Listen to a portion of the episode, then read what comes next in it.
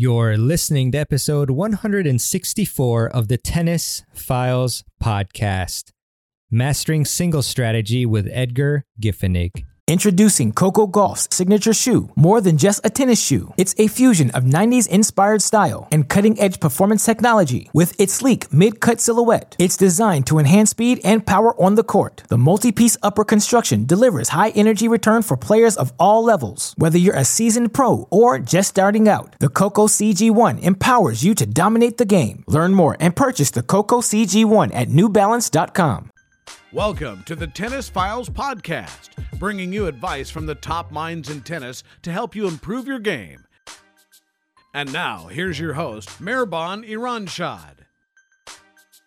Hey, everybody, welcome to another episode of the Tennis Files podcast. My name is Marvin Iranshad, a former Division One college tennis player. And on the show, I interview the world's top pros, coaches, and experts to help you improve your tennis game. And today I have on elite coach Edgar Giffenig. And Edgar is a fantastic coach. He's been on several of my tennis summits. Um, he is a frequent speaker in coaching workshops throughout the world. He has over 30 years coaching players of all ages and levels. He also uh, is a great player. He was ranked fifth in the ITF World Rankings in the 55s a few years back. And he is the author of the books Play Tennis with Passion and Developing High Performance Tennis Players. Uh, and he is the founder of Giffenig Tennis. And he's an international consultant for TennisGate. So, a lot of great accomplishments, a great background. Uh, I'll sneak one more in. Edgar was a national coach for the USA, Germany, and Mexico. So, yeah, I'm excited to bring you this episode because I'm a primarily a singles tennis player. Uh, of course, I'm playing a lot more uh, doubles now, especially with the USTA leagues being predominantly doubles. But um, you know, we do get some singles in there, but obviously tennis tournaments, singles, and uh, so it's always fun for me to talk singles strategy and combine, you know, what I've learned and experienced with the knowledge of great coaches like Edgar. And so we're going to talk about a lot of um, great things on this episode, um, including uh, you know, how to prepare for uh, singles matches and, and devising the proper strategy, shot selection, um, how to think of singles points like like gambling when you're choosing the proper shot to hit, and how to just optimize your choices and how to become a winning singles player and avoid a lot of very common mistakes that singles players make um, when they play matches. And um, so you're going to definitely benefit from this episode. There's a lot that you can take away from it. And I think you'll, you're really, uh, I, th- I really think that you should have a pen and paper with you or, you know, be typing on your, your computer and don't be afraid to pause the episode and rewind it. I know they have these like 15 second or 10 second rewind buttons and 30 second forward buttons, which probably you're not going to use the latter one. Uh, hopefully not. but um, yeah, yeah. So, I mean, with that, I want to launch straight into uh, the episode. And without further ado, here is my interview with Coach Edgar Giffenig. Hey, everybody. Uh, welcome to yet another episode of the Tennis Files podcast. It's always really fun for me to do these episodes live with some great guests. And we have today on Coach Edgar Giffenig, who uh, is a really great coach. And I've had him on several of my tennis summits, and he's written books about tennis, and he is you know creating great content about tennis. And so, uh, Edgar, I want to welcome you to the Tennis Files podcast, and thank you for joining. Thank you, Marvin. Great to be here. Definitely, definitely great to be here. And um, yeah, I'm really excited to talk to you about single strategy. Obviously, uh, you know, it's a part of the game that's really difficult sometimes for us to figure out. I get a lot of questions from guests about what shot should I hit in this particular situation? How can I plan better um, before matches? How can I do a post mortem on my matches for my singles uh, play? And so that's why we're going to have this episode for you today and also answer your questions live as well. Unless you're listening to this on the audio version only, then that case, you know, it's not live. But Edgar, you know, I just want to jump straight into it uh, as far as uh, tennis strategy, single strategy. I was fascinated by your comparison of single strategy um, to be kind of like gambling. Um, and I saw this in your latest course that's coming up. So I was curious if you could explain to us why it's helpful for us to think about single strategy like we do uh, with gambling. I think basically what your goal on the court is when you're competing is to give yourself the best chance of winning. That means that you have to play the odds. And that there's a term in tennis that's called percentage tennis. And what that means is that you're choosing the shots that will give you the best chance of winning the point. So you're if uh, uh, my topspin backhand gives me an 80% chance of winning the point, and my slice only gives me a 60%. I gotta stick with my topspin as much as possible because in the long run it adds up, and that is going to be the best uh, way to to win. If I if by coming to the net I'm winning 60% of the points, and by staying back I'm only winning 40% of the points, then I should try to add more coming into the net just to improve my chances of, winning. And uh, whether it's singles or doubles, you you you really have to play the odds. But to in order to be able to do that, you really have to understand your game. And I think a lot of people have a hard time with their strategy because they're not clear on what they can and cannot do. So if uh, all of us uh, hit great shots and all of us ha- have hit a, a Federer forehand at some point, but if we believe that that's our normal forehand, we're probably going to make one out of 20 and that's not going to win many matches. Yeah, Edgar, great explanation. And so, uh, you know, when you talked about, you know, shots coming to you and if you hit a slice backhand versus a topspin backhand, you have to know which one is going to give you the better chance of winning, like in gambling. Uh, and I'm a big poker fan too, so I calculate all those odds, you know, depending on what cards I have and what's on the board. But, anyways, in that scenario, like what what types of things are we thinking about to actually determine which of these shots will give me the better chance of winning the point? It seems like there are a lot of different variables to process in such a short amount of time. Well, the first thing would be know your game. And how do we do that? Well, you have to do a lot of drills where you focus on consistency. And uh, I like to throw out the, the number eight out there because I, I always think eight is a good goal for you to to reach in terms of consistency. That means you want to balance power and consistency when you practice. So if if my goal is to get 50 balls in, well, maybe I can do that if I just lob it, but that's not how I'm to play.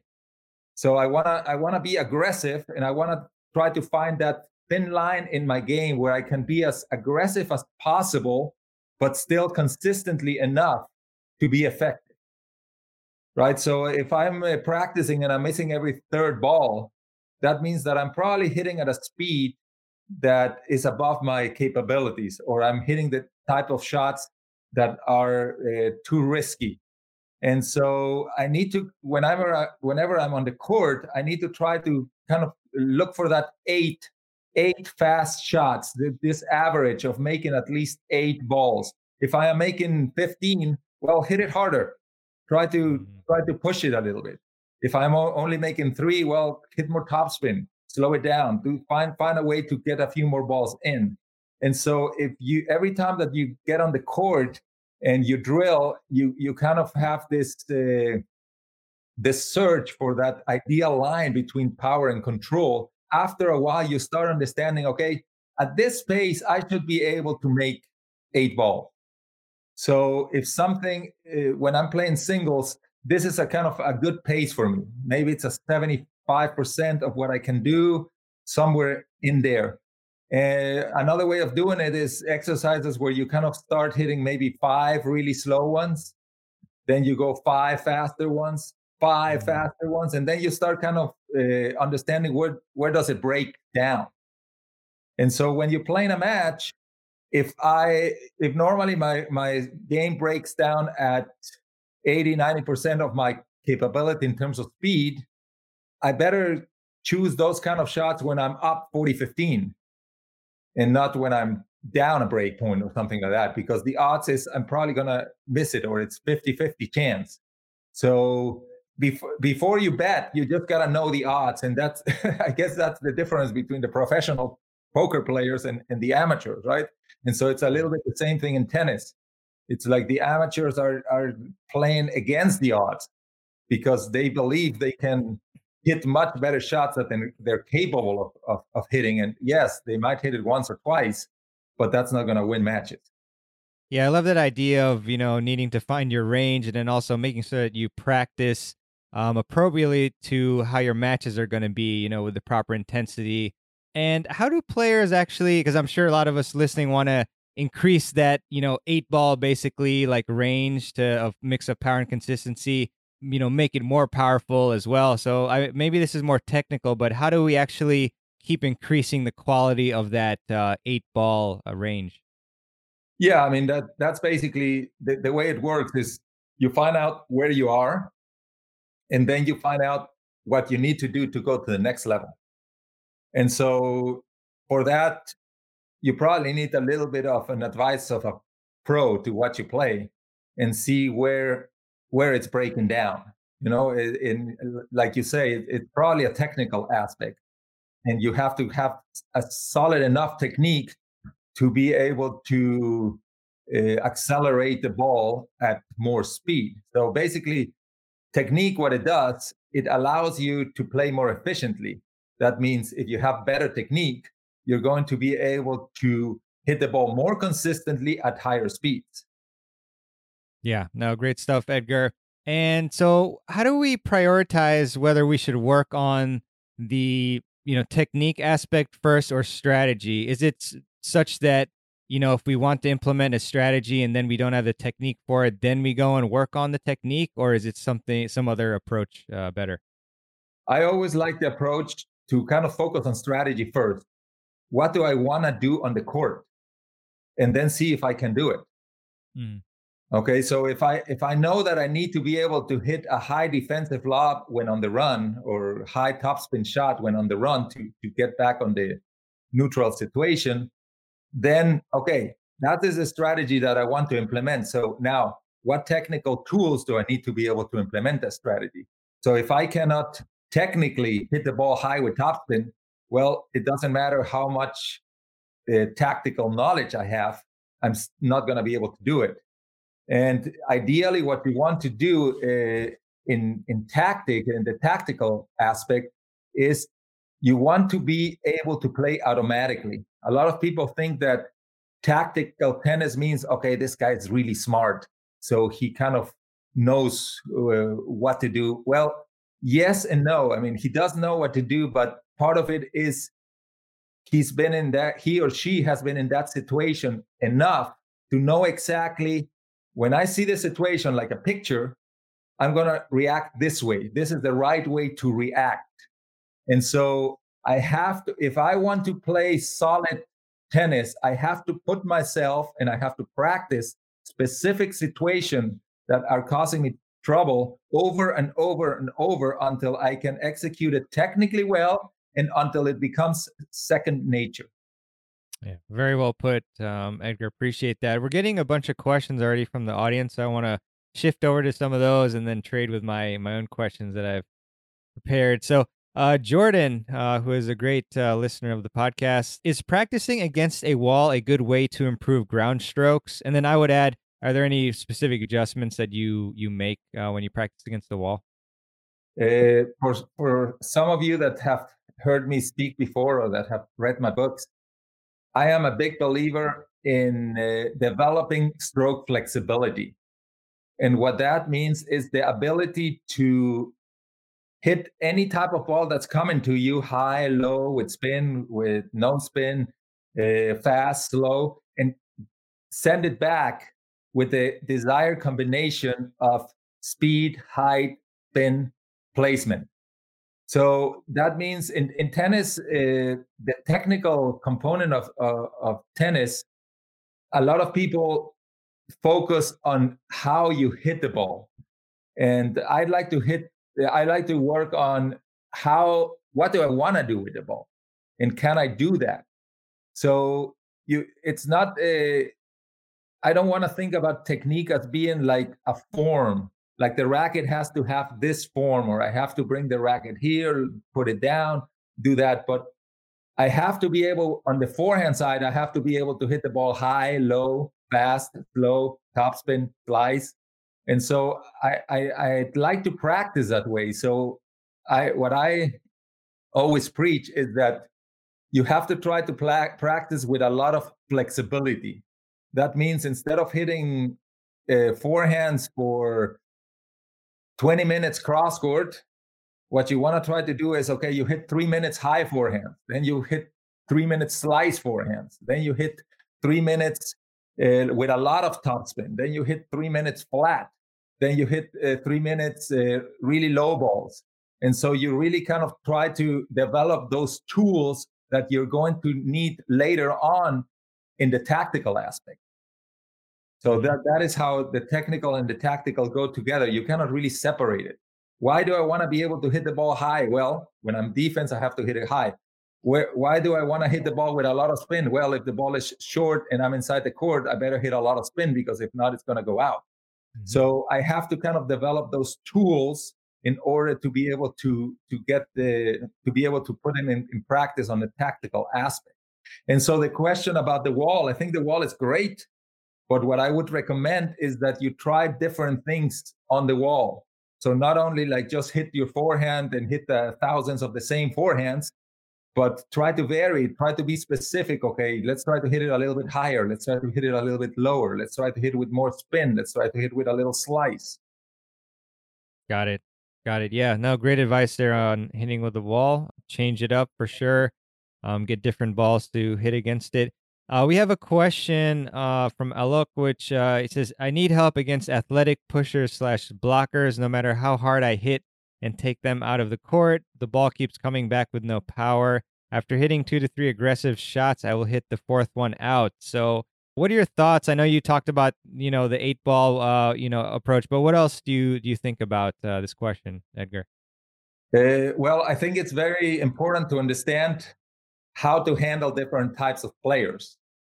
And uh, nobody likes a pusher, it's especially if you don't have the ability to counter a slow, consistent ball. And so, what, what basically Alok is telling me is that he doesn't really have a, an ability to finish the point effectively. And so, he has to develop some tools to be able to do that. And uh, when you play against somebody that's very fast and gets the ball in, well, the first thing that you need to kind of understand is that the guy is actually doing the right thing. You know, tennis, you win by getting the ball in. It doesn't matter how hard or slow. If you're hitting it out, no matter how, if you hit bullets, they're out, you don't get extra points. So they got to be over the net and into the court to count. So the guys that we kind of call pushers kind of have the right idea of the game.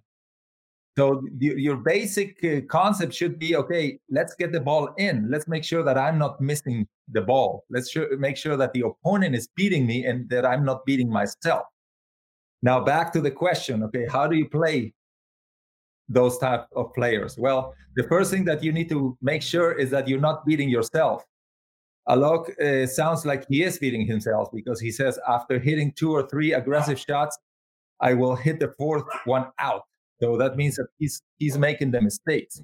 So against the very consistent players, the first thing that you need to do is you need to be more patient. So the good thing about that is first, most likely they are not going to attack you. So you don't have to worry too much about hitting great shots because they're probably just going to get it back. It, that's kind of their game style. So you can pick your moment. You can keep the ball in until you have a really good shot that you can attack. So you don't have to start attacking right away. The other important thing is that you want to maybe don't think about power so much, but think about taking time away from the opponent. What does that mean? Instead of trying to blast a bullet from the same spot on the court, try to see if you can catch the ball early. Try to see if you, you can hit a good shot. And when you see the opponent stretched, move forward, catch the next one in the air, and just hit it to the other side. So, so that way, if you're catching the ball earlier or even in the air, you are forcing the opponent without actually trying to hit the ball harder. And that is kind of the goal. You don't want to be risking while attacking. And if you just uh, if if your answer is just to hit the ball harder every time, well, it's going to come to a point where you're going to make a mistake. So, very, very important. If you want to beat very consistent players, you have to develop a better net play. And especially, you have to develop a better overhead. Because most likely, when you come to the net, the first thing that they're going to do is lob you. And so, if I'm missing my overhead or if I'm getting passed by a lob, I'm letting the opponent beat me with the easiest shot possible. So if I want to improve my chances of winning matches against very consistent players that just kind of push the ball over, I need to be able to finish a point. And I would start by working on my overhead so that every time they lob me, I'm ready and I'm going to hit a good overhead. Then I'm going to work on high volleys. Why high volleys? Because most likely those guys don't have that much power. So if I am winning the high volleys and I am just losing the points where the guy actually hit a nice passing shot, okay, that's different. But most likely I'm giving them a lot of free points by missing easy shots. So really work on putting away the easy shots, putting and work on taking time away from the opponent. You have them stretch, you move forward into the court, try to catch the ball early, and then just change directions. If you can catch it in the air, even better.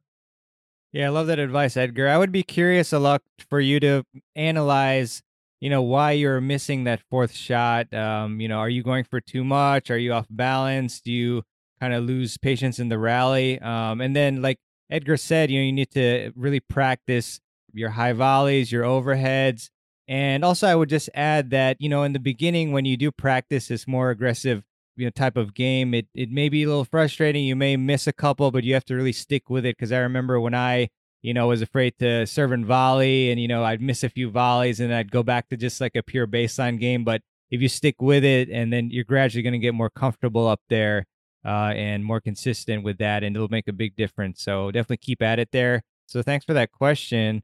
And we have one from uh Ja, which I'm not sure how familiar, you know, you are with all the like I guess tech and all that uh tracking matches, Edgar, but we have a question about um tracking. How can we track the um like percentages, I guess, during a match? Like generally, do you know of any good tracking platforms for when somebody plays a match to actually look back at their um, you know, their their percentages and stats?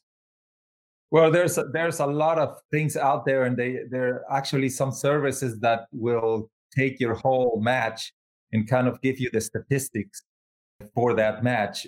Uh, I normally what I do is I, I like to track very specific things.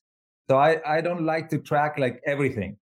So when I'm mm-hmm. tracking something, I want to be very specific. Like I, I want to I want to understand, okay, uh, identify what what the real problem is and then really try to track that.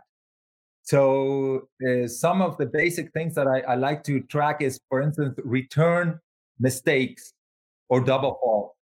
I think uh, there's a there's a lot of matches lost because the player is not able to put the ball in play. So if you think about it, if you miss two returns every time you return serve, it doesn't sound bad. Okay, I missed two returns. I mean that's kind of mm-hmm. normal. Well, it's love 30. so if you miss two returns, you're down love 30. And You have to win four balls to to to make up for that. So giving the opponent love 30 every time they serve, you're probably never going to break the guy or the girl. Right? So yeah. I mean it, it sounds kind of yeah, well two returns that that's not too bad. That's normal. Well, it's not really normal. You you got to start the point. Really, I mean, it, if you fo- really focus on cutting down initial mistakes in the point, you're already one step ahead. So one of my great advice to players is make sure that you start the point right.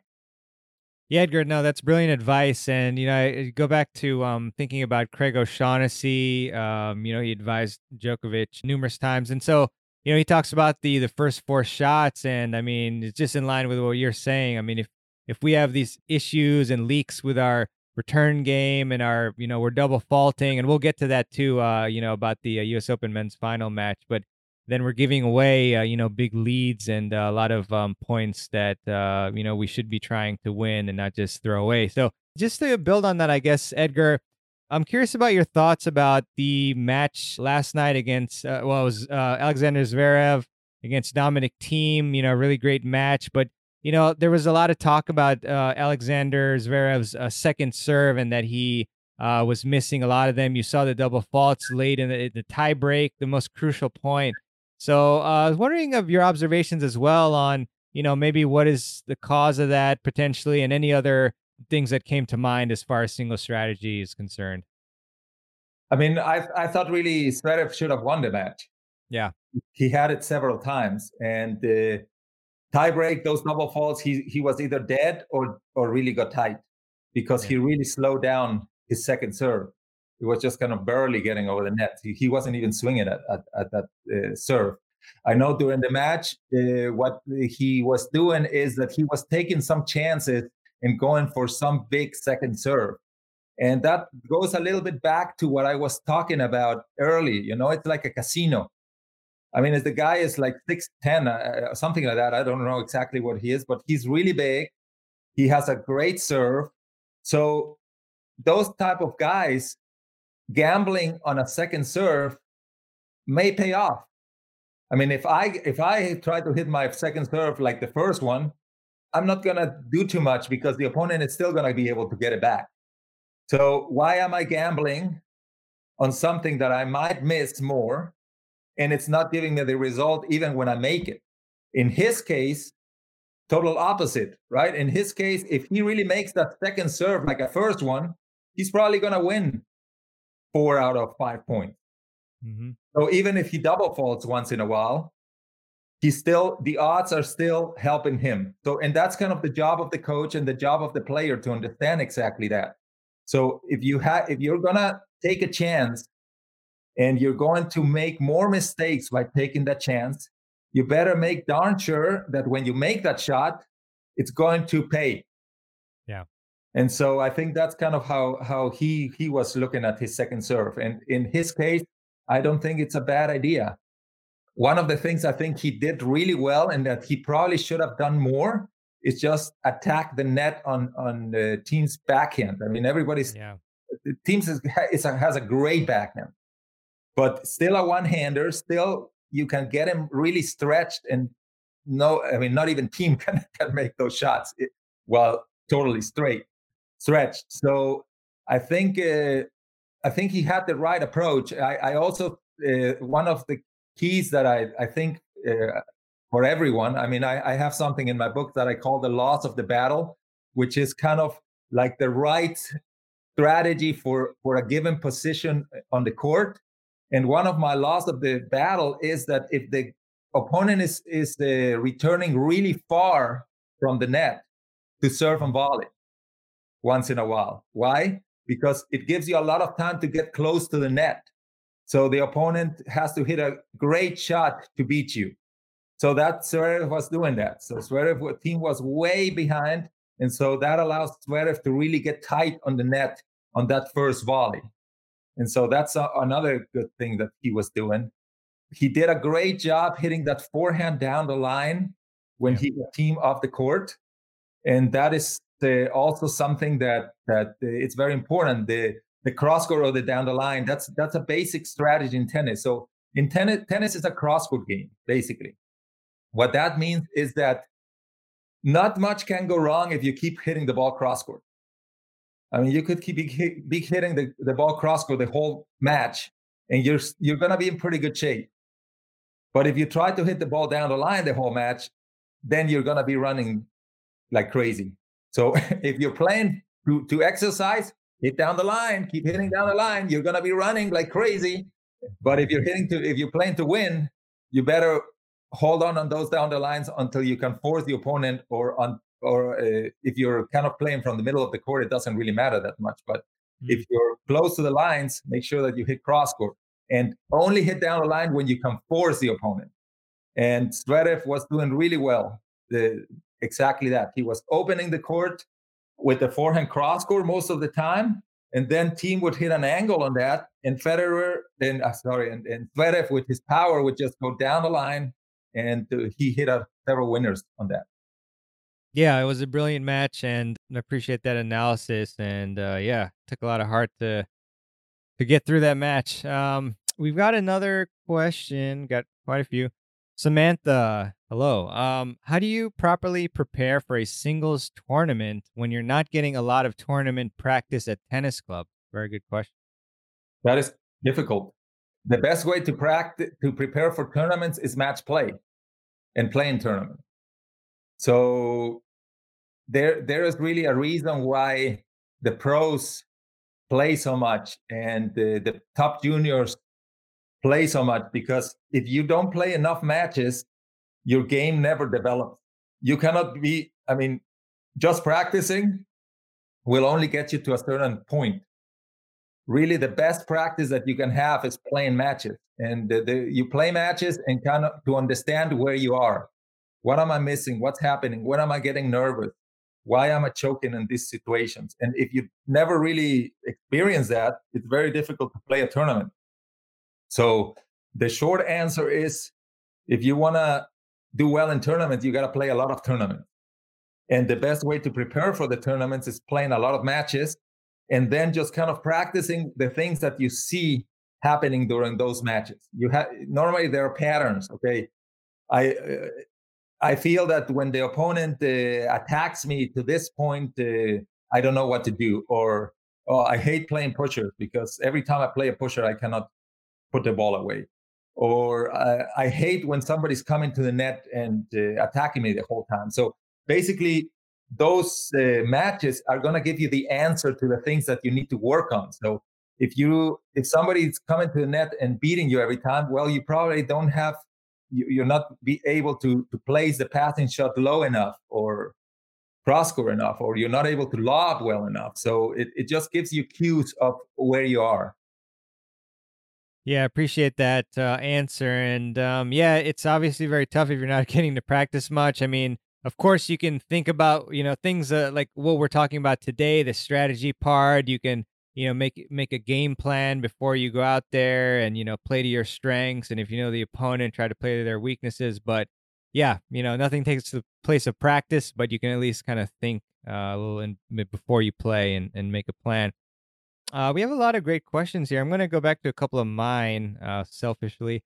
Um, so, Edgar, you talk about um, the importance of knowing the geometry on the tennis court. And so I would just want to ask you if you could explain a little further, you know, the importance of knowing the geometry of a court and the intricacies involved in that.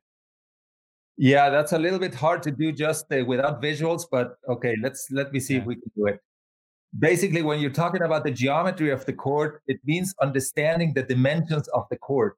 Why, where is the playing field? And where does that put me in relation to the playing field? With the net the sidelines the baseline? How far can i hit? What happens if i hit cross court? What happens if i hit down the line? So you kind of follow the angles of the shots. And the if you study the different possibilities when you're in the court in terms of what the angles of the shot can mean or where would they take you. If the ball is coming from the right hand of the court and they hit an angle where would i have to run to get it? And what options does the opponent have if they go down the line? How far can they get me off the court? So if you kind of uh, study the court a little bit and understand the, the geometry understand how the, the basics of the court you're going to come to a few conclusions. And basically what the geometry of the, tor- the court dictates is where should I stand to be able to take advantage uh, for for the, uh, to be able to cover best the court. That's one thing that the geometry tells you, and basically what it what it tells you is that for every shot that you hit, you should place yourself in the middle of the best possible shots of your opponent. Okay, so that means if I hit a ball into the corner uh, of the opposite court, let's say uh, if it's a right-handed player I'm playing against, and I hit it to his to his forehand on the corner over there. So the player has two options. He can either hit a down the line shot right on the line, so parallel. He can hit the ball parallel and hit right on the singles line. That is as far as I would have to move to get that ball. Mm-hmm. Or they can hit cross court But if they hit cross court, they can actually dissect the sideline and make me run a lot farther. So I'm going to have to stand a little bit, not in the middle of the court, because if I stand in the middle of the court, I'm close to this, uh, to my sideline on my backhand side. That means that this the down the line shot, I'm going to be close to that one. But if they hit an angle, I'm going to be pretty far from that shot.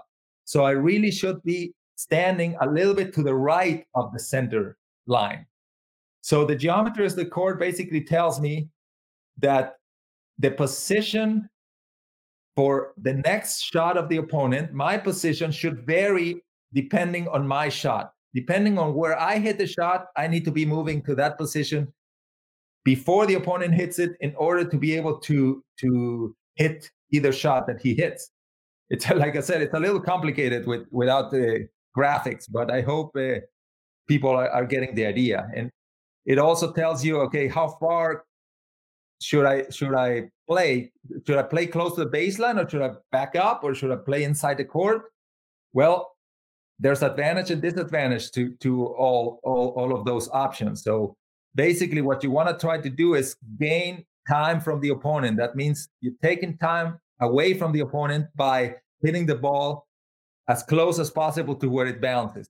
The closer that I get to the net, the more angles I can hit, the wider my angles are going to be. The further back I play, the harder it is for me to hit an angle and to hit the person off the court. So I want to try to play close to the net to be able to hit angles and make the opponent run wider every time. Of course, in order to hit closer to the bounce, I got to move faster and I, I have to keep my ball deep because if I'm keeping my ball short, the opponent is going to attack me and I'm going to have to back up to gain time because if if I don't back up, then I'm not going to get the ball. Mm-hmm. So those are the things that the, the geometry of the court really teaches you, and basically from from the way the court is set up with the net and all that, we know that when we're in, in a defensive position, we have to gain time so that the next shot we have a better chance. So how do I do that? Well, hit the ball high, use different heights. Mm-hmm. Okay. So those are basically some of the things that that just understanding the, the court will will teach us tactically. You know, hit the ball cross court. Why cross court? Because if I hit the ball cross court, I don't have. I, I'm in a better position from from. Uh, if I hit the ball cross court and the opponent hits it cross court back to me, I'm already kind of close there.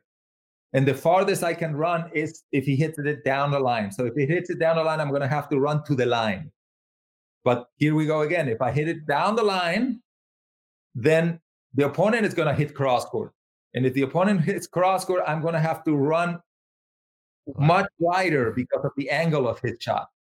So if, if we just visualize the court and I hit cross court, just visualize yourself hitting, visualize yourself hitting down the line. So you hit down the line and the opponent hits cross court in an angle. So you're to run and you're to be in the doubles alley. You're to hit down the line again. And then the opponent is to hit cross court again. And then you're to have to run from the doubles alley to the other doubles alley.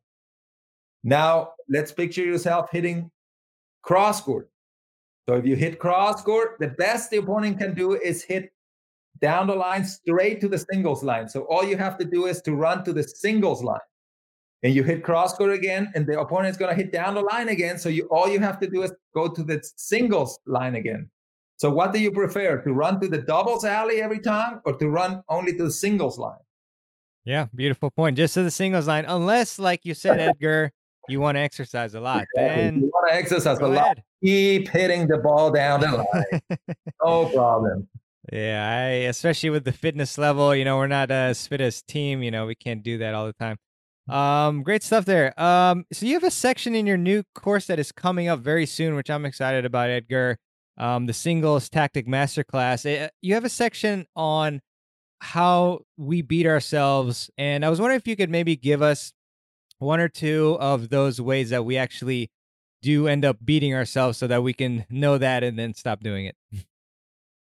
All right. Well, basically, there's a, a few things that you can do right away to improve your chances of, of winning. And the first thing that you need to do is just kind of keep track of what is happening in the match. So you have to ask yourself, am I really getting beat or am I really beating myself? Mm-hmm. A lot of times, what happens is we start the match and we're a little bit nervous and we're trying to hit these great shots because we know the opponent is pretty good. And uh, since I'm a little bit nervous, I start making mistakes and then I get a little bit more nervous. And obviously, what's going to happen? Well, I'm going to make more mistakes. And then it just keeps going like that. And then suddenly I realize, okay, I already lost the first set and I'm still kind of making mistakes and uh, I'm nervous. I don't know what to do. And uh, I never get out of that situation. And I end up losing the match. And the, the other guy actually didn't do anything. Mm-hmm. I just did everything. So, so the first thing that you need to do is in the changeover, okay, you know what? I'm making all the mistakes. So let's let's first get the ball in. So let's get the first serve in. Don't try to kill it. Just get it in. Get the return. Aim it in, at the middle of the court. Just get that ball in there. Hit every ball cross court. Why cross court? Because I'm hitting over the lower part of the net. I have more area to hit into, and it gets me in a better position. So I'm nervous. Hit cross court. Don't don't hit down the line. Give yourself good good targets. Once I do all that, maybe I'm trying to win and I don't have to do anything else. But let's say, okay, I did all that and I'm still losing. Okay, then I, I need to start thinking, okay, well, maybe let's see if I can attack a little bit more, change it here, change it there. But at least I set a base. You have to set a base. You got to make sure that, okay, I'm setting a base. I'm giving myself a chance. The opponent is still beating me. So, okay, let's push it from there. But if you don't set a base, you're giving the match away. The other uh, there's there's several other things that that are fairly easy for everyone to do, and one of them is what I said before: get the point started. Okay, it doesn't matter if you're returning a lob, but return it, get it in the court, make the opponent hit a next shot. Same thing on your serve. A lot of us, even if there might not be a huge difference between the first and the second serve, or maybe if it is, it, and we're missing the first serve every single time, uh, it might be better just to take a little bit off and, and just start getting it in. Get get your 50% per serves in. Try to shoot for that. Take some pace off, hit the ball with a little bit more spin. One of the big problems that I see at the amateur level is trying to this idea of a great shot in tennis is a bullet one inch over the net. The reality is that is a terrible shot because even if it's hard, if it's so low, it is going to be short. The key in tennis is to keep the ball deep. Why? Because you're taking away the chance of the opponent to attack you. So even if it's softer and deeper, it's going to be more effective than really hard and short. Plus, the other thing is if you're aiming so close to net, you're probably going to be uh, making a lot of mistakes in the net. So one of the first things that I tell all my students is you have to make sure that you're not missing balls in the net. That should be your mantra anytime that you practice. If you're hitting balls in the net, you're not aiming at the right height. You need to be aiming at least two nets high, at least. So basically, if you're practicing without thinking about it, you should never be hitting balls in the net. That should be your like your normal shot. Your normal shot is double net. Most players, the problem is that they see the net and they say, "Oh, all I have to do is clear that," and so they aim way too close to the net, and they make tons of mistakes into the net. So if you don't take anything away from this podcast, if the only the only take away one thing is aim high, don't make mistakes in the net. That in itself is really going to help your game. Other things, do what you do best. Mm-hmm. Right? I mean, there's no rule in tennis that I have to hit a forehand in this situation or a backhand in this situation or that I have to stay back or I have to go net. You can do whatever you want. So play the odds. If you have a much better forehand than a backhand, try to never hit a backhand. That's what I do. right? Yeah. If you if your ground strokes are terrible, but you're really good at the net, don't stay back a single moment. It doesn't matter. If, if what you do best is hitting slices, just hit slices the whole time. There is no rule. So do what you do best. Give yourself a chance. And also try to force the opponent to hit the balls they don't like to hit. Mm-hmm. Right. So, so basically, your basic strategy is go- uh, going to be is I'm going to hit the best that, the shots that I hit best, and I'm going to force you to hit the ones that you don't like to hit. That's it. So those, yeah. those, are, those are those are simple things that that uh, are very powerful, and that really really help you win more matches. Understanding, for instance, understanding the situation. You should always know, okay, am I in a situation to attack? Am I in a neutral position or am I on defense? Where am I? Because if I'm trying to attack from a defensive situation, I'm going to make a ton of mistakes. I see a lot of players trying to hit bullets from six feet behind the baseline. Even if you make it, you're not going to do anything to the opponent. So again, you're risking a lot for a very little payback.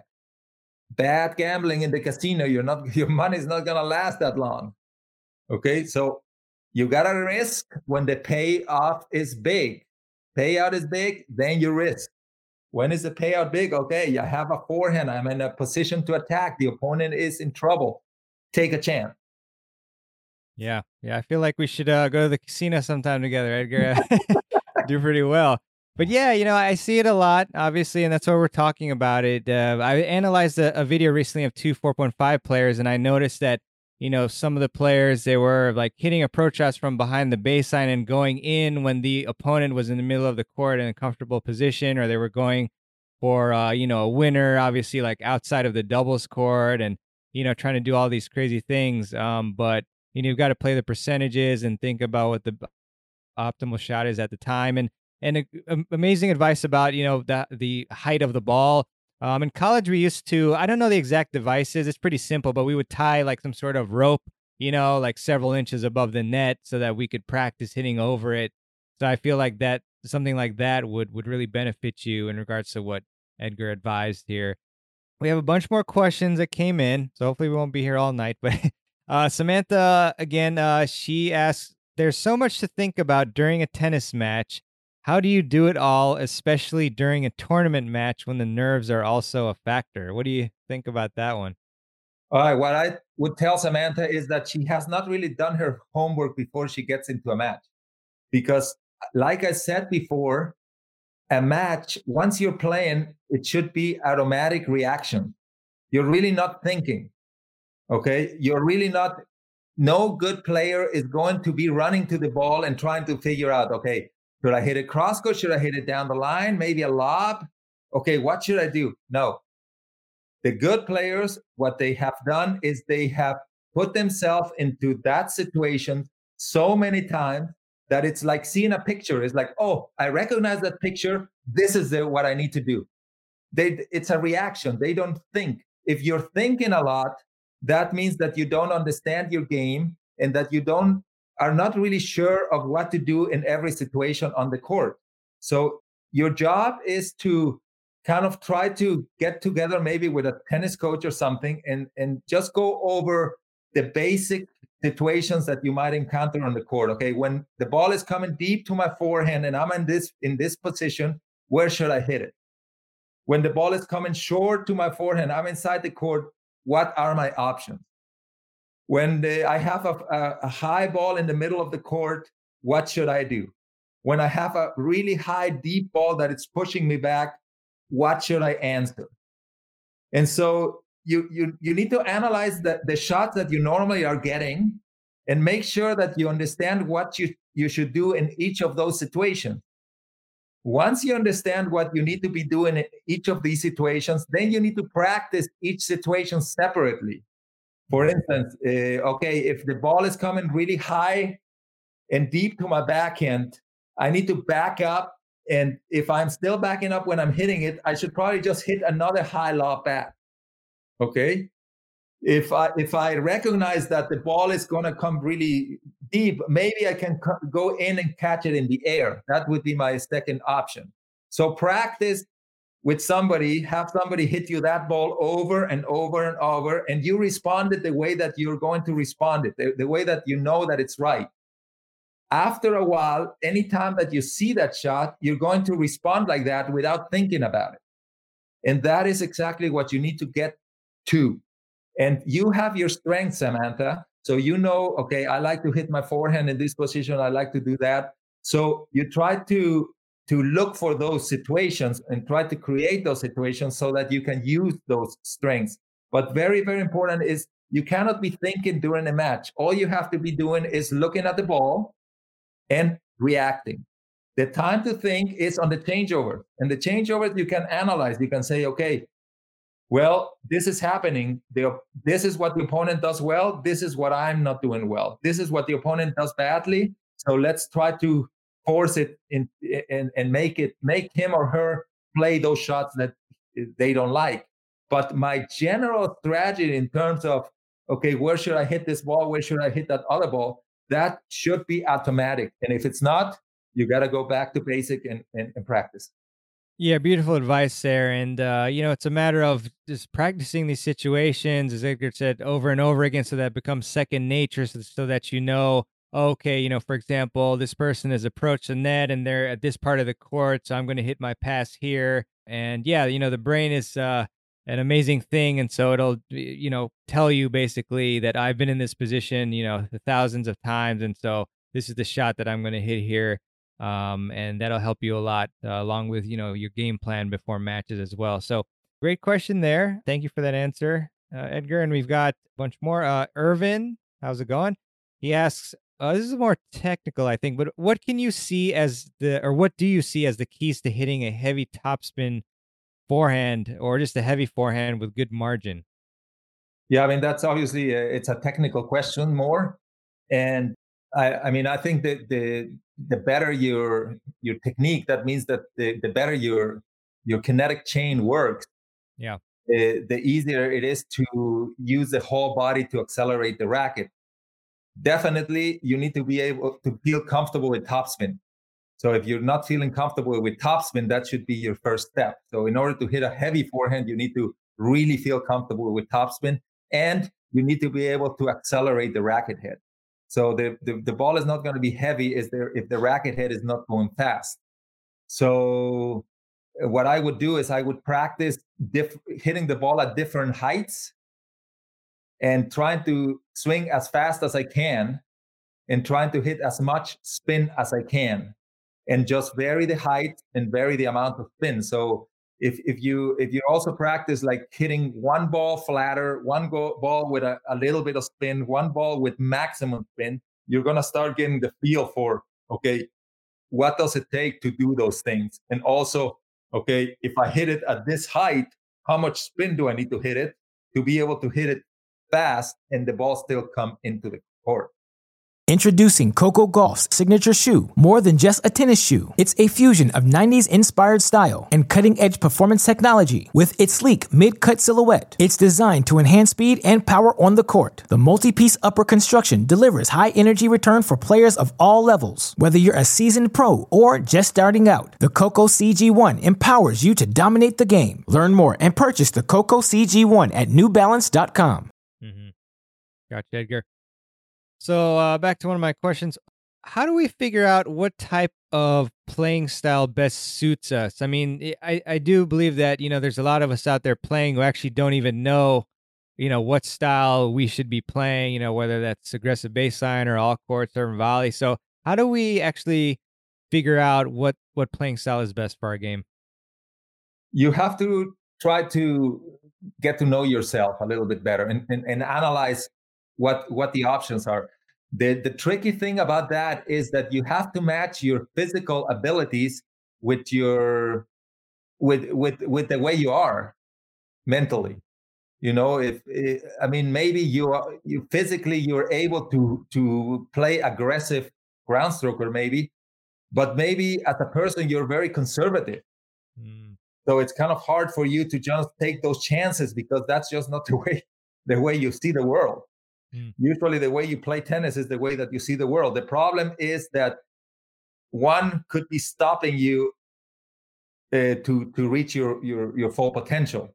Mm-hmm. The other way it could also happen, right? So maybe you're you're kind of small and maybe you don't have that much power, but you're just aggressive mentality, and so you just want to kill the ball, play like that. Well, the problem is that playing like that, you're probably not going to be very good because you're physically not able to play that way. Mm. So you have to kind of find find a balance there. Find something that you're comfortable with. Maybe push the the limit a little bit, and and basically, I think you have to kind of uh, uh, start with physically what you're able to do. Are you really fast? Are you really strong? Uh, do you run really well? What you can do because the mental you can kind of change it easier than the physical. You know, you're five foot tall, you're not going to be six. So no matter how much you try, right? But you could try your mental. You could try to change your mentality a little bit and you could try to to match it to, to the game style that that might be more more suitable for you so i, I think that it, that is very very important uh, that you you really analyze okay what do i do well if if i want to be a, a more of a consistent player well i better move really well if i don't move very well that game style is not going to work mm-hmm. right so if if uh, or or if i if i have big weapons well I should probably play aggressive. I should not really try just to, to hang back there if I if I can do something with with with the ball. So I should maybe look look into that more. If I if I'm six eight, well, I, I should probably ex- explore the net play a little bit. Hmm. You know what I mean? So I, I I do feel there's a lot of mistakes out there and people not really taking advantage of of their physical attributes on the court. Yeah, yeah, that's a huge, another huge point. If you don't take anything else away, that's a great one to take away as well. So we have a question from Susan. Hello, Susan. Um, how about strategies for playing someone who predominantly uses chip shots and spins? How would you adjust against that type of player, Edgar? Well, I mean, the first thing that you need to try to do is understand how those this chip shots and spin work. You know, you have to be clear. Okay, if they're hitting a spin with the forehand, which way can it bounce, and what is the likely the likely outcomes of those shots. So, so you you need to try to practice against somebody doing that, so that you start getting the feel of, okay, what what does how do I counter this thing? What I mean, do I slice it back or do I hit topspin? It it really depends on your uh, ability, technical ability, but. Uh, most likely if you're asking this question is that you're not feeling very comfortable uh, understanding what's happening with those shots those shots are effective usually to keep the ball low or and short so i'm assuming that somebody that's playing against you like that is probably hitting deep and then suddenly short balls with with with slice and if you're hitting with slice like that one of the things that is difficult is to hit passing shot because you're not going to hit the ball very hard. Mm. So you might be able to take advantage by coming into the net a little bit. Yeah. The other thing is usually you don't you never know if that opponent most likely they don't like to come to the net either. If you don't like it, or maybe you do like it, but uh, what I would try to do to them is get them out of a situation where I where they can do those things that are hurting me. So I have basically two options. Either I kind of practice and get used to what that means or those situations, uh, how to counter those chip shots. I, I can get more comfortable coming into the net because they're usually probably going to give me a lot of short balls that I can come in. And the other option is to give them a short ball back and try to force them to come in and get them out of that situation. Got it, Edgar. When you're when you want to give them a short ball, um, do you actually, and let's say you're like in the middle of the court with with them hitting a short ball, and, and you want to hit the short ball back. Do you hit that and you back up, or do you hit that and you also go up while they're approaching? Uh, it it really depends. It depends how if if you hit that short ball and you feel that you're going to force the opponent, it might be a good time to move in and try to hit the next uh, ball as a volley. If you're hitting that ball short and you kind of uh, feel that the opponent is, it, I mean, they're going to be moving forward, but it's not going to be a very tough shot for them, you might as well back up. Okay. Yeah, that makes a lot of sense. Perfect. Thanks for that. Uh, we have a question from Alok again. Um, I try to hit every ball on the backhand side using a full swinged backhand. Sometimes after hitting a weak backhand, I lose the point and I regret it for not slicing. So how do I choose between a slice and a full swing backhand, which is we mentioned that in the beginning of the show, that scenario. But how do we decide? I'm I'm assuming the full swing means a topspin shot or a, a Yeah, drive. I, I think Yeah. so. Yeah. That that is a really good question. I mean, uh, that's I I even see that in my game. I mean, uh, I play with a lot of slice backhand just because I can keep the ball deep and hardly miss. And my topspin backhand is pretty good, but it's a little bit more risky. And I am not sure if I'm really forcing the opponent that much more. Hmm Although that we go back to the casino thing, right? So am I really benefiting from hitting my full topspin backhand? Or it's really not doing that much. I mean, it, it looks good, it feels good, it feels like I'm attacking, but am I really attacking that much more? Am I taking more risk by hitting my topspin than my slice? So you have to really understand your game and and and and be really uh, be objective you know really be objective and, and uh, i mean everybody loves to hit a great topspin backhand but okay am i really having a payoff on that backhand if not stick with the slice look for forehands look for something else. There's Yeah. a, there, there's a situation where you have to hit a topspin backhand like if somebody attacks atta- attacks you and comes to the net but other than that, most of the time, a good deep slice backhand is enough against most players. Yeah. Work for Graf. Works for a Um, lot of players. Yeah, yeah, for sure. And it was interesting to see, you know, Dominic um, hitting a lot more slices at the end. And, you know, I think it's probably because he was tired and struggling. Um, and so that also evidences that it, it takes less energy to uh, slice and to rip a backhand like that. So that's another thing to think about. You've given us a lot of great tactics here and strategies, Edgar, but I was wondering uh, to make it a little more, I guess, well, to make it USTA specific, what is Yep. one powerful uh, tactic that comes to mind that you can give us for USTA players that they can implement quickly and and start winning more uh, more matches and points? Well, the bottom line is that there's only a few things that you can do in terms of strategies when you're playing, right? So, I mean, basically, there are eight things that you can do. Either you can out rally your opponent, you can overpower your opponent, you can try to use your strengths during that point, you can try to attack the weaknesses, you can rush the net, you can force the opponent to rush the net, you can use variety, or you can really try to open the court. I mean, those are basically the eight things that you can do on any specific point in the match. And as a player, you're going to, depending on your game style, you're going to do more of those in most of the points, and maybe a few of, of those in other points, or none of those in other points. But those are the eight options that you really have when you when you're playing, and that you should ex, uh, exploit, right? So before the points start, you should kind of choose one of those eight things. And most people just kind of choose them by just automatic because that's the only thing they do every time. You know, so okay, I'm always going to try to use my weapon, you know, or I'm always just going to try to focus on the weakness of the opponent, or I'm going to just be consistent. I'm just not going to make mistakes anytime. But what the, the important thing is that you you you understand that you have options and that maybe what you do in specific points in the match can make a huge difference.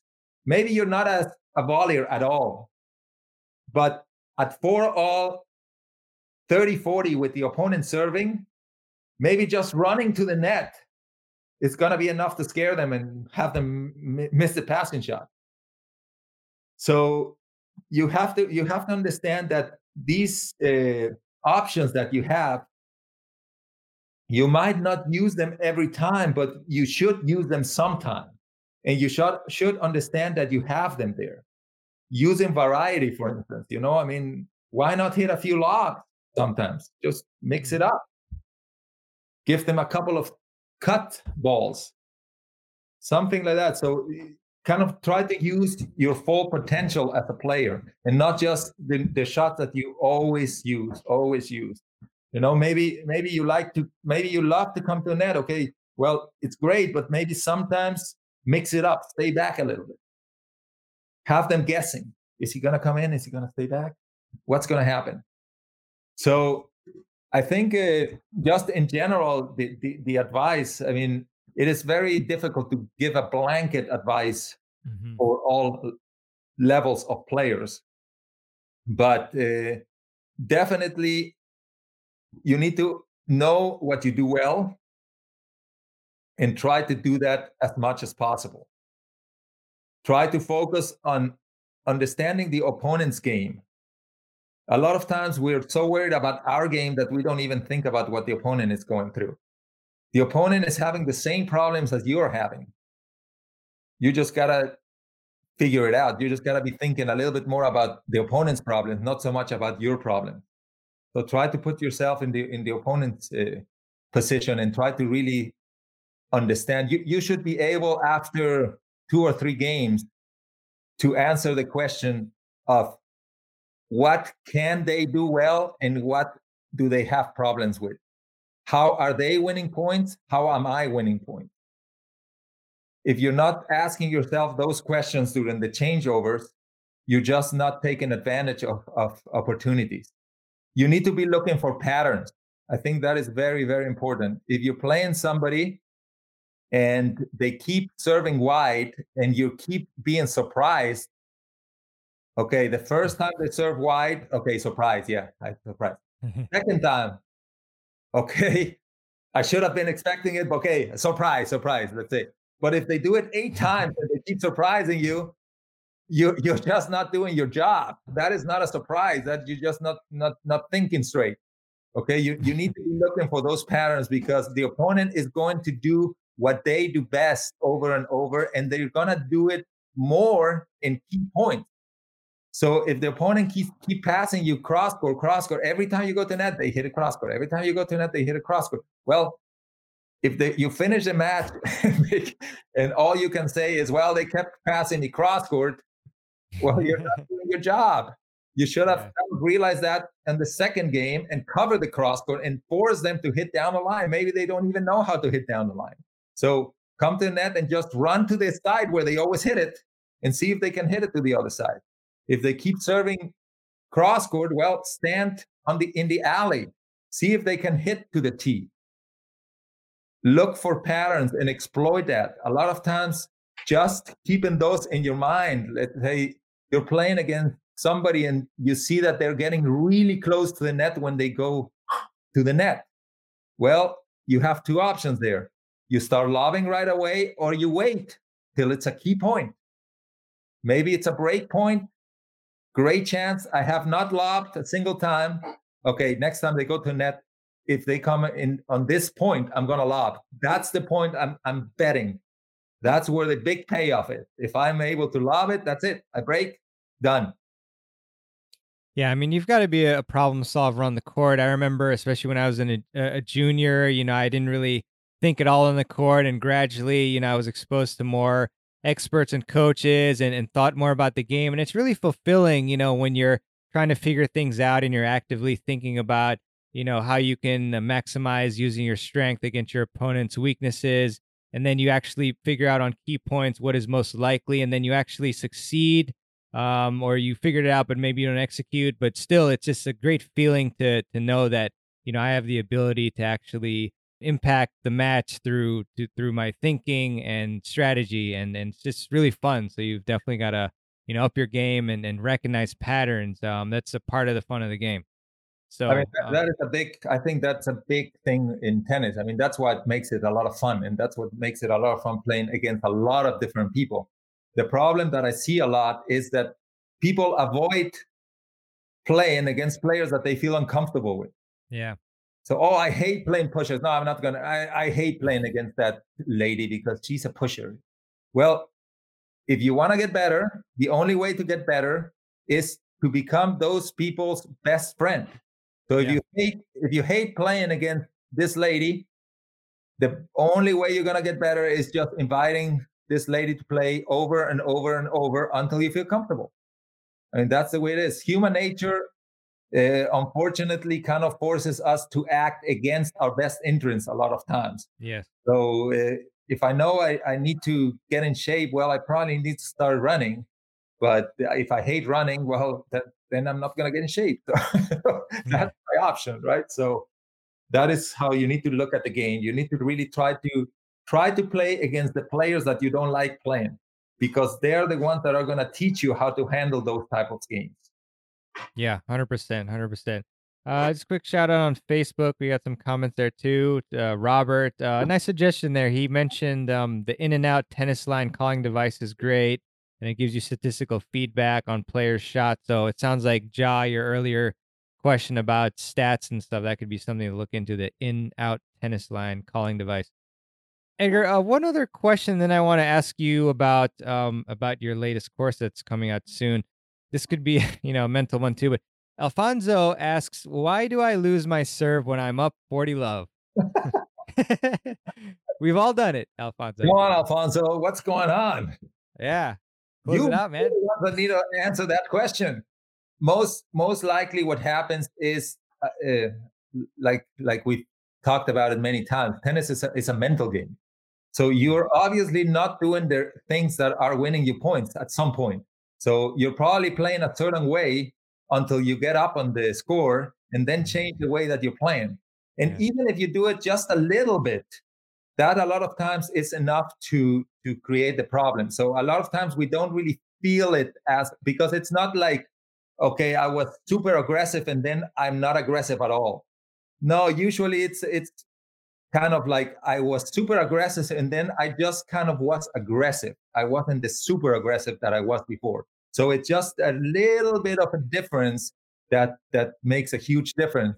And obviously now it's in your head. So now every time that you're up 40 love, you're probably thinking about, oh my God, I'm gonna lose this game again. So you what you need to do is you you basically just need to play one point at a time and you keep doing the things that you that you should be doing the whole game. So because that's that's how tennis is. Tennis is a game. One more, we go back to the casino. Ten, tennis is a game of probability. You don't need to win all the points. You just need to win a few more than the opponent. That's right. And so you just got to figure out okay, what is my best strategy to win a few more points than my opponent? That's all I need to figure out. And yeah, I just need to stick with it. Okay, I know that this is going to eventually pay off. So maybe I'm going to the net, the opponent is passing me. Okay, well, close game, but he passed me a few times. I'm going to keep going. Why? Because I know that it's not the same thing to pass me at zero zero than at four all. And if I keep attacking him, they're go- they're going to start getting nervous and they're going to start uh, maybe thinking, okay, is he going to attack me now? When it's really getting close, and that's where I'm going to get my point. So, my advice to you, Alfonso, is figure out what is the best strategy for you to win points and stick with it no matter the score. That's right. That's right uh, edgar and um, i'm not a degenerate gambler by any means but you know I, I liken it to you know when you're playing a poker hand and you know there's an optimal play that you need to make but you know sometimes a lot of players they think about the money aspect of it and they let that kind of uh, dictate their decision or make them s- uh, play scared or uh, suboptimally. So it's the same thing, you know, when you're thinking about the score, uh, instead of thinking about the optimal play, the optimal shot, and so forth, you're thinking about, oh, I'm up at the, you know, 40 love and all that. And then that kind of messes up, you know, your thinking uh, and your play. So you just want to stick to, keep thinking about what is optimal and what will win you the points and what have you been doing that has been winning you the points, like Edgar said. So um, great stuff there. Edgar, I want to ask you a little bit about your new upcoming singles tactics masterclass. Obviously, from you know all this knowledge that you're giving us, we can tell easily that you're a great expert in this aspect of the game. And so, um, can you let us know a little bit about uh, what the singles tactics masterclass is all about? Well, really, what I wanted to do is uh, create a course that is really going to touch on every aspect of single strategy and that it's going to give everyone that goes through the course several ideas that, that they can implement right away and improve their their games. I wanted them to to really understand what the tactical aspect of, of tennis is. Uh, what what does it mean to play tactically smart? Like like we clarified earlier that it's not thinking about it when you're playing. It is understanding the situation and it's reacting to certain situations with the shots that are going to give you the best chances of winning the point. So that is very, very important. So, how do you get yourself to that point? Well, you have to understand the geometry of the court. You have to understand how tennis works. You have to understand what happens if I hit the ball cross court from this position. What, what, what is the most likely re- uh, return from the opponent? What happens if I hit this shot from this position? where where am I opening the court? Am I uh, am I hitting a shot that is going to diminish my chances of winning the point? What's happening? So you have to understand every every situation that you may encounter on the court. You need to understand, okay, what is my goal of my first serve? What do I need to consider every time I hit a first serve in order to win more more uh, games? What I, what I, what is my strategy on my second serve? What should I be thinking? And so once you understand all these laws of the battle that I call it, okay, so how do I incorporate those laws into my game? How, how do I make myself play automatically and still respect these games? Still hit cross court when I should be hitting cross court. Still hit the ball high when I should be hitting high. Still attacking when when uh, it's it's an attackable ball and not something that is going to hurt me after I, come to the net. So uh, it's a very in-depth course, and it's going to answer all of your questions in terms of uh, how do I win more? How, what do I need to to play smarter tennis? And uh, the the other thing that I really like is that it's very practical. I mean, I, I'm a very practical coach because I still like to play a lot, and I I grew up playing competitively and I've played competitively my whole life. I, I've uh, coached high performance players, and I've also coached club players. I, I coach at, at, at any level of the game, but it's always been on court and very practical. So everything that I write and that I create is for people to just kind of go through and apply right away. Perfect. Awesome, Edgar. Excited about that. And just curious, like, what is the structure of the course? Uh, how does it broken down? I assume it's uh, video and so forth. Any details uh, about that? It's all video based. So what what I do is basically I, I grab all the subjects and then you have a video per subject. Got it. Cool. Cool. Very good. And um, I mean, is there any uh, like how long is it? Uh, do you know like approximately and you know number of videos, anything like that? It has more than hundred videos in it, and uh, it's a uh, it. I don't know exact time, but it's more than three hours. Nice. Long. Yeah. Oh, so nice. it's, it's it's very very comprehensive. Yeah, no, I like that because it's you know it's it's quite a few videos, but it sounds like they're bite-sized pieces for each one, so that you can digest them. Yes, the I, I try to keep all the videos under five minutes, so you can easily go through the course one by one, and uh, it's it's a very nice software. So you can mark where you are, and you can uh, as lo- as soon as you you get the course, you know exactly the outline of the whole course, mm-hmm. and you can go through the whole course, or you can skip a little bit.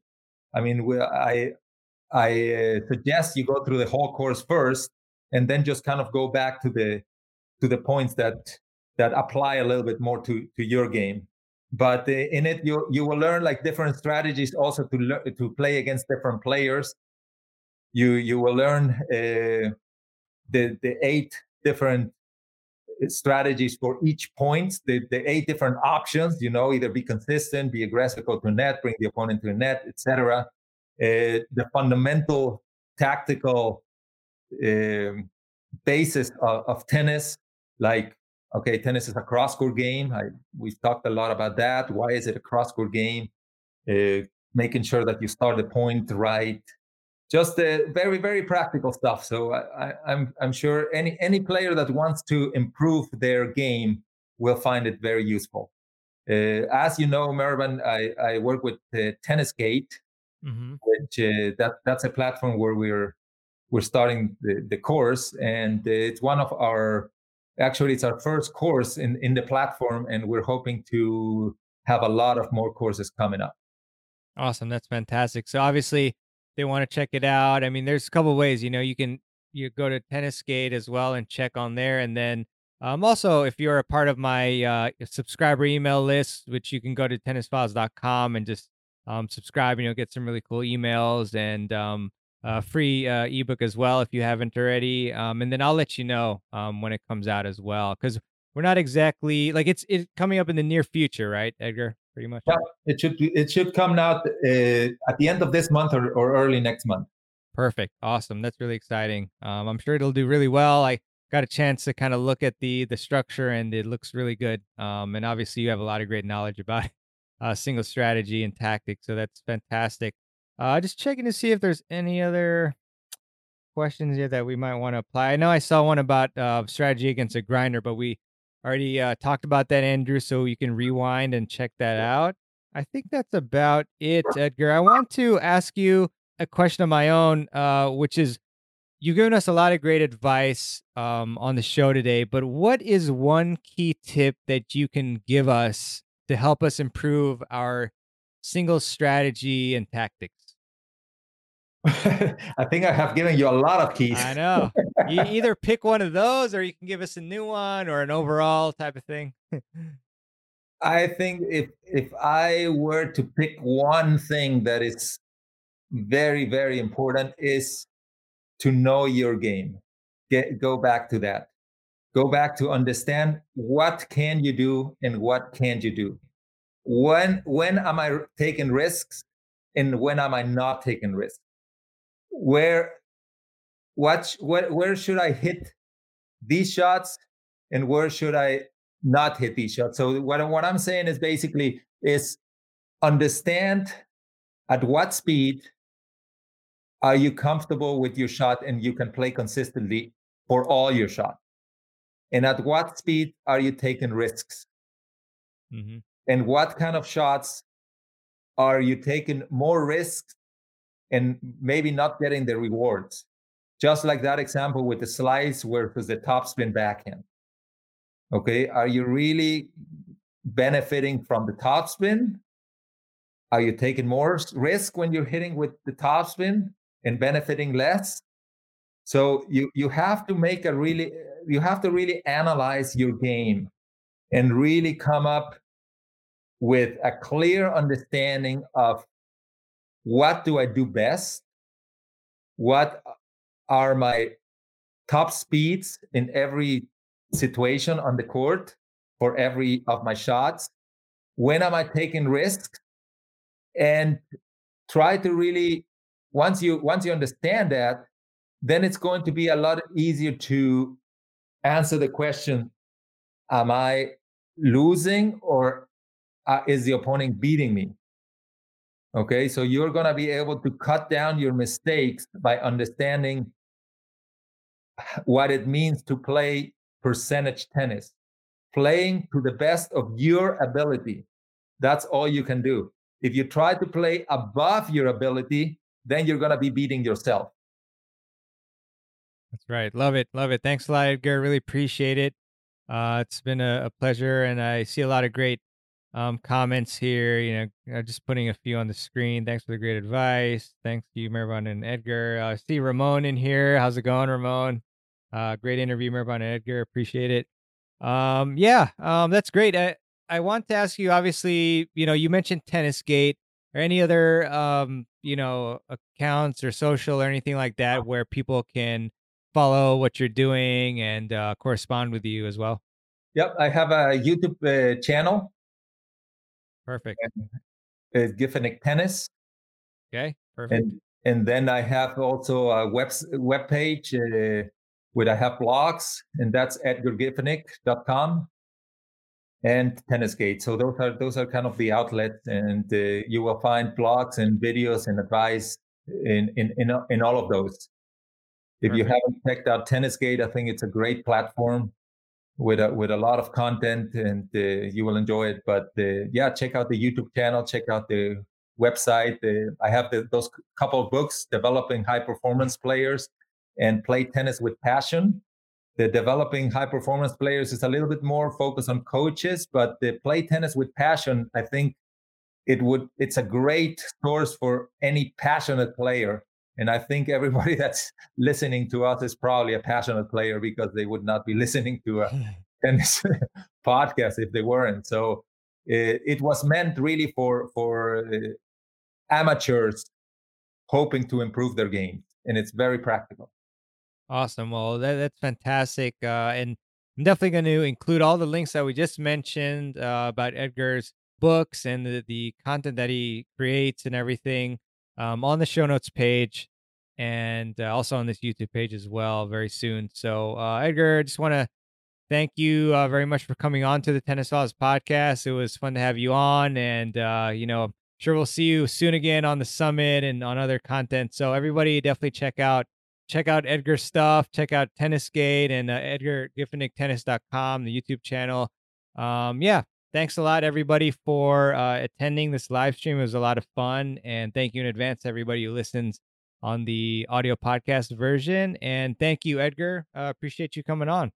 Thank you, Marvin. It's always a pleasure working with you and all the good uh, work that you're doing, all the good information that you're putting out there for all the enthusiastic players there. So keep it up. Thanks a lot, Edgar. Same with you. And we'll uh, let everybody know, of course, about the course coming out soon as well. So um, thank you, everybody. Thank you, Edgar, and have a great day. Thank you. Take care. All right. I really hope you enjoyed my interview with Coach Edgar Giffenig. And as we mentioned, uh, Edgar is releasing a very cool brand new course called the Singles Tactic Masterclass. And um, the best way to check that out is I'm going to, uh, depending on when you're listening to this show, you're going to be able to go to tennisfiles.com slash Edgar. That's tennisfiles.com slash E-D-G-A-R and you'll be able to check that course out. And so uh, I'll also leave a link in the show notes page as well. And if you're listening to this, um, you know, pretty early from when it was published, you can just go to tennisfiles.com and then subscribe to my email list. And then uh, if you're part of the email list, then I will send you an email when it comes out so you can check it out. Um, but yeah, I would definitely appreciate it if you would be a subscriber of Tennis Files. Uh, we have a great community, and I love communicating with you through email and letting you know about the best tips for your game, whether that's ones that I've learned or experienced or ones that I can share through speaking with the great coaches and players in the world. And I also, speaking of um, subscribing, I'd really appreciate if you would subscribe to the Tennis Files podcast um, because that'll enable you to get all these episodes downloaded straight to your podcast app of your choice that you use while um, listening to the show. And the quote of the day is from Napoleon Hill. And Napoleon said, If you cannot do great things, do small things in a great way.